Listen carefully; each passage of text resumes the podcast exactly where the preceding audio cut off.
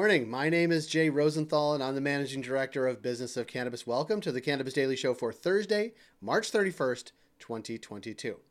Since 2017, we've highlighted the companies, brands, people, and trends driving the cannabis industry, and we look to do that here every day as well. We'd love to hear from you in the comments below, and always, always, always feel free to visit us at businessofcannabis.com as well as through all the social channels, including Twitter, LinkedIn, Facebook, and Instagram. And if you are watching this on YouTube, as the kids say, smash the subscribe button. Following the rundown of today's top cannabis news and industry insights, we'll be joined by Scott Kenyon, the CEO of Wurk, a technology company working with cannabis companies on HR compliance and operations, in our BFC Live conversation.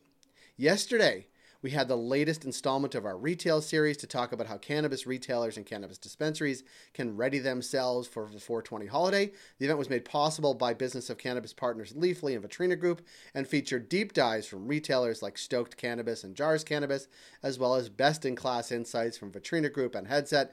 You can see a full recap on our website. The link is below. In September, we'll be back in New York for Business of Cannabis New York for a two day bonanza, talk about all things New York, but also cannabis retail tech, design, and data. Again, that's September. Links on information is below and on businessofcannabis.com.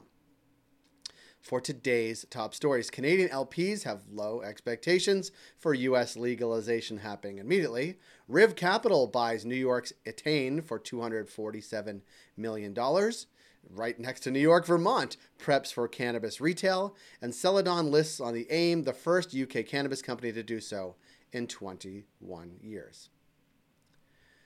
For the first story, the Canadian cannabis industry isn't holding its breath for a positive outcome looking ahead to this Thursday's debate, that's today, and tomorrow's vote on the MORE Act in the House of Representatives. This is in the Canadian press. Larger cannabis, Canadian can- companies have already started readying themselves for federal legalization in the U.S., despite it potentially being years away. Safe banking, which is not being considered today, uh, would also benefit Canadian companies hoping to enter the U.S. market, but that is not happening today. Canopy's David Culver, who lobbies Capitol Hill, said legislators can learn from Canada, including ta- how taxes need to be set in order to compete with the illicit market. Now, the U.S. is also focusing more on social justice than we have here in Canada, but so far that's really been on the state by state level, not on the federal level, although Senator Chuck Schumer and the Senate would actually like to change that for our second story. Formerly known as Canopy Rivers, Riv Capital is acquiring New York based medical cannabis retailer Etain for $247 million in cash and stock, uh, which is financed by Scott Miracle-Gro subsidiary, the Hawthorne Collective. This is also in the Canadian press. Etain has four dispensaries, and Riv will invest in creating four more and an indoor cultivation facility focused on premium cannabis. The deal also marks the end of Narbe Alexandrian's four year run as CEO of Riv Capital. Mark Sims will take his place. And if you want to see what Narbe Alexandrian wanted, had to say about uh, being uh, not the CEO anymore, check out his tweet on Twitter. Also, you can see a recent interview uh, that we had with Alexandrian this year on businessofcannabis.com for our third story. As of Tuesday, 427 applications for pre qualification for Vermont's new adult use cannabis market has been submitted by cultivators, retailers, manufacturers, and more. This is in the Associated Press. Now, pre qualification looks at criminal records as well as civil and potential administrative law adjudications. But that's just the beginning. The actual licensing application process kicks off Friday, that's tomorrow, April Fools, for our for small producers and lab testing, then for all cultivators starting May 1st. Retailers can start to apply for licenses starting September 1st. After an RTO with Vertigrow Technology and our fourth story and, and a rebranding from Summerway Capital to Celadon Pharmaceuticals, the company is now listed on the alternative investments on Monday reports. This is according to uh, Business Cann. It's the second British cannabis IPO in two weeks and the second company to list on AIM since 2001 when GW Pharma- Pharmaceuticals was listed. So, why are there so few? Well, the AIM is, quote, the natural place for a lot of cannabis companies, especially in the UK, as they grow. This, according to DLA Piper Senior Associate Dylan Kennett. The less rigorous regulated market may be less attractive to companies aiming to act by the book. And without institutional investment, too, some may not be ready to list at all. Those are the stories we're watching today. Join 12,000 others and catch all of these stories and much, much more in your inbox every day at 7 a.m. with our Cannabis Daily newsletter. Now, coming up on the BFC Live segment, we are connecting with Scott Kenyon. He's the CEO of Wurk, which is an HR focused cannabis tech compliance firm. Here is this conversation with Scott Kenyon.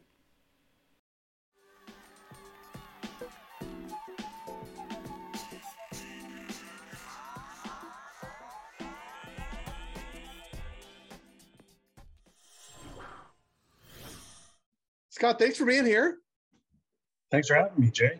Um, I'm excited to have you because I uh, I like cannabis. That's sort of my uh, my go-to. But I am also interested in well the technology that powers the whole uh, ecosystem of cannabis, but also um, especially technology that either was developed specifically for cannabis or there is needs for cannabis specific versions of what exists in the outside world. Is that am I talking to the right guy?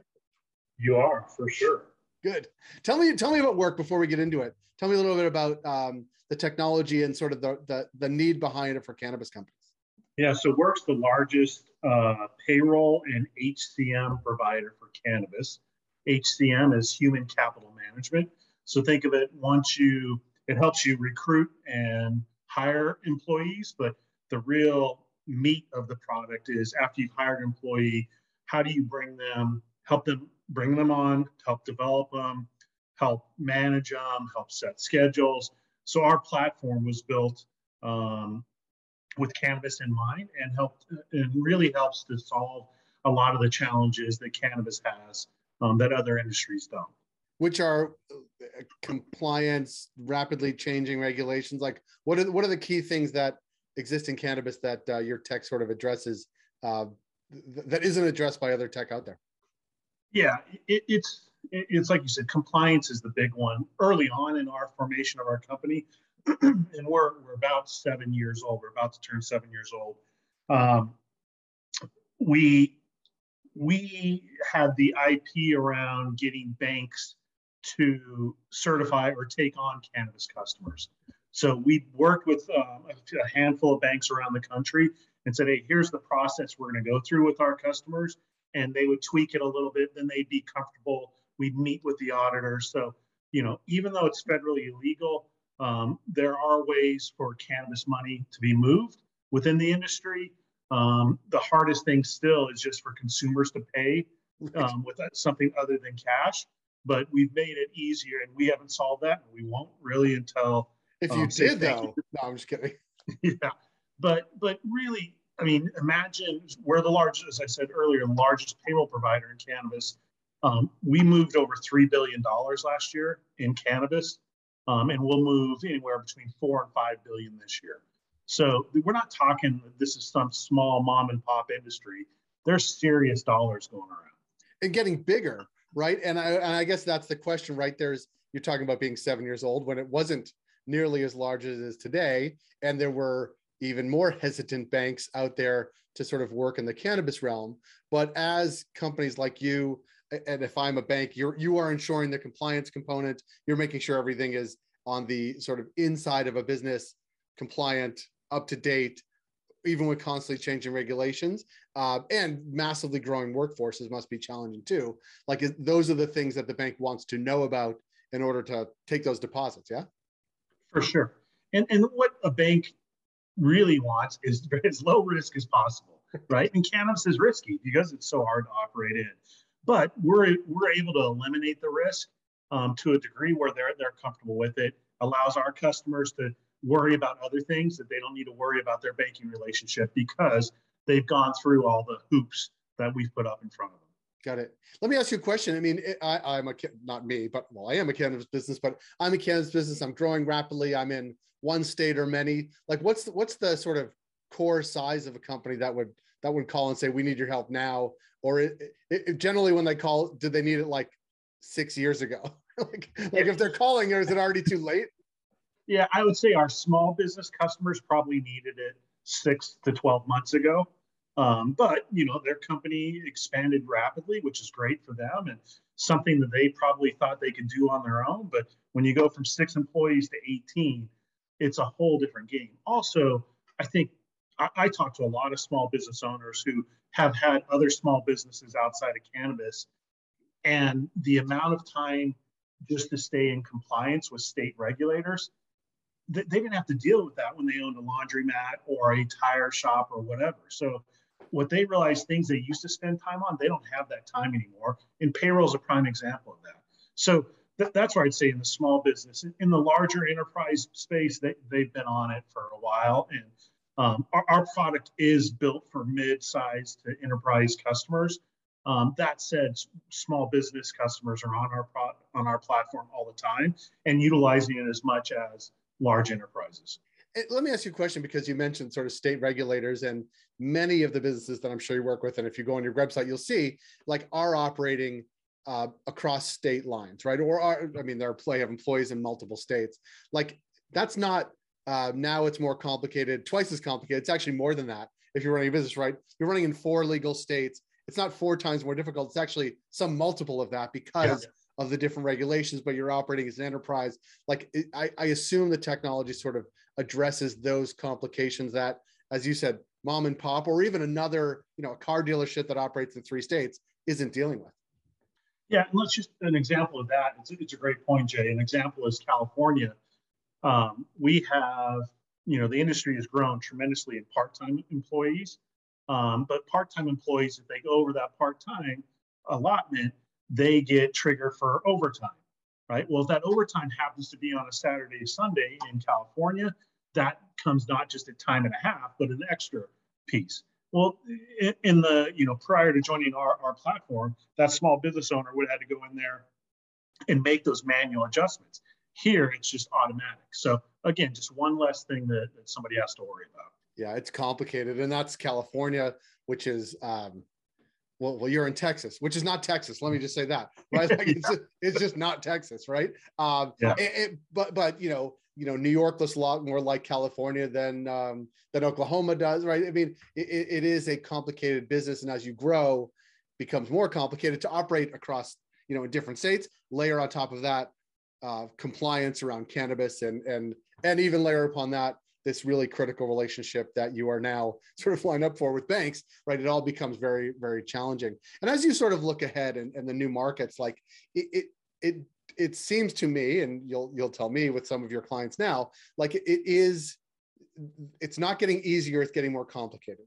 And even though you know you're talking about banking regulations in DC, like it, it is getting more complicated because the companies are growing so rapidly, and it's incredibly competitive. So like they have, it's not three dimensional chess; it's almost something more than that. They need to have their ducks in a row. Is my point as things evolve and sort of answer you're answering the call to that yeah, and it's even with my own organization, we we see this. We we and and the biggest MSOs have this where they have experts in their states, right? And and we have that for.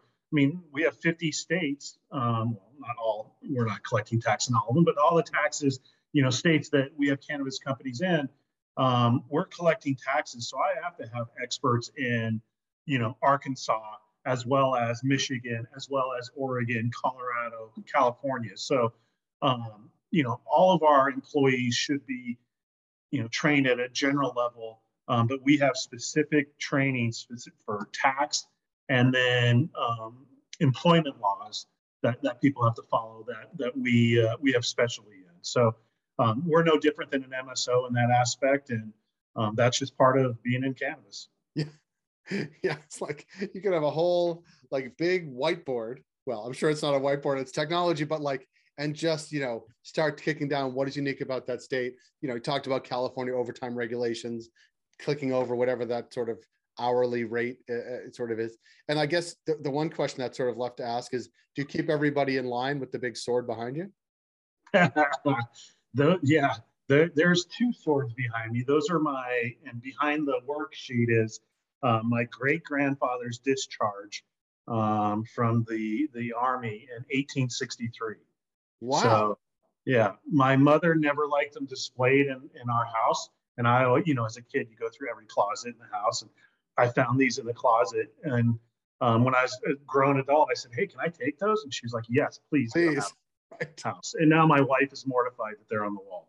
and now they're on Business of Cannabis, so it's okay. Yeah, but it's right next to Smokey the Bear, you know. So oh, I like that.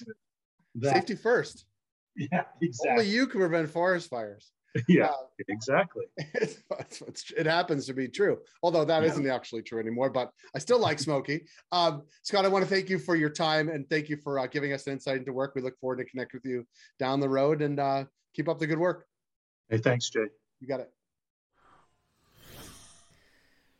That was episode 58 of the Cannabis Daily Show. Thank you for those keeping track. And thank you for joining us here on YouTube or wherever you caught the program. And we ask you to please do subscribe, and we will see you tomorrow. No kidding.